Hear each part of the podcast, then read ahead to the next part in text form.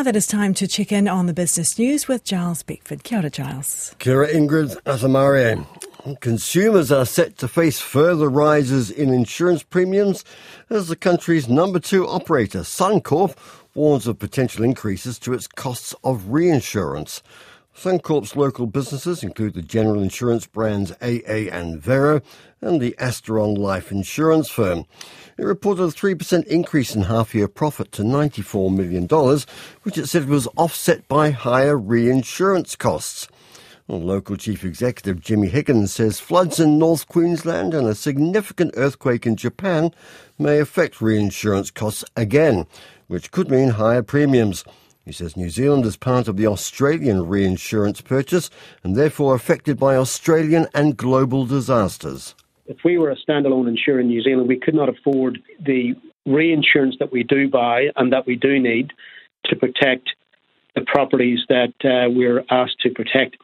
When we're part of a bigger group such as Australia, we can diversify that and we can buy more cover uh, that not only covers seismic risk in New Zealand, which happens infrequently. We bear that alongside the flood cover, which happens in Australia reasonably frequently. Well, Jimmy Higgins says when New Zealand assesses reinsurance costs, it needs to look at it from a global context. Goodman Property Trust has set out an ambitious plan for growth and looking to build large data centres with the support of global investors. The property investor and developer is planning to bring its management inside the company as it moves to set up a fund management arm at a cost of $272 million. If approved by unit holders, the restructured company will have an Auckland based property fund with an initial $300 million investment, with plans to increase that to $2 billion within three to five years. Goodman's chief executive, James Spence, says the company has existing assets of a size and scale to attract global investment. We're also looking at the possibility of data centres in Auckland. Characteristics of a data centre are quite similar in shape, size, and location as warehouse and logistics spaces. And we've got about 50 hectares of brownfield, uh, last mile industrial sites in South Auckland that we're investigating the possibility for data centre development. James Spence says the fund would consider buying some assets directly from Goodman's $4.5 billion existing portfolio. Well, trade ministers from the 130 member World Trade Organization, otherwise known as the WTO, are meeting in Abu Dhabi over the next few days. New Zealand's Trade Minister Todd McClay is one of the vice chairs. Among the major topics being discussed are extending the moratoriums on tariffs on digital industries, such as streaming and e-commerce, and moves to end subsidies for fishing industries, estimated uh, to cost more than $30 billion a year. WTO's Director General Ngozi Okonjo-Iweala says the world needs to reaffirm its adherence to rules-based trade and it can't afford to split into US and China-backed trade blocs.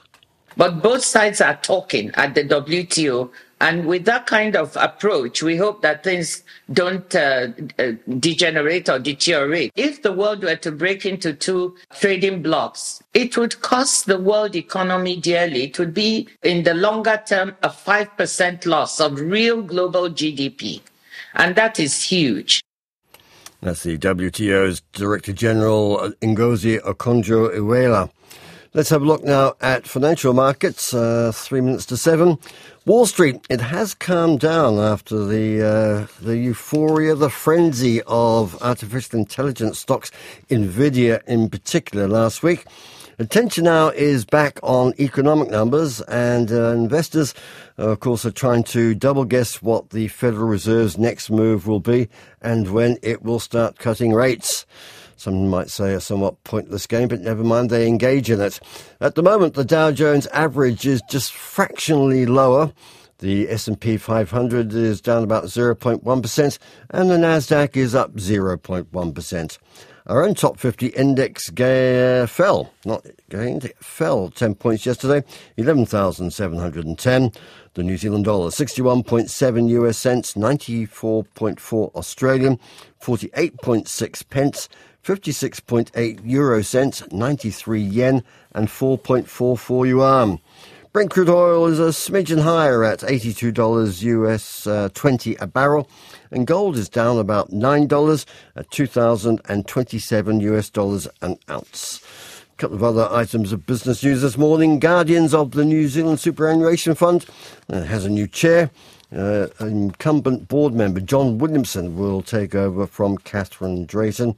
Mr. Williamson's a private investor holding numerous uh, uh, leadership positions, including his current role as chair of Ritchie's Transport. And Napier Port says this year's cruise season is likely to be its busiest ever. It's had uh, 72 visits already, and still another 17 to come through to early April.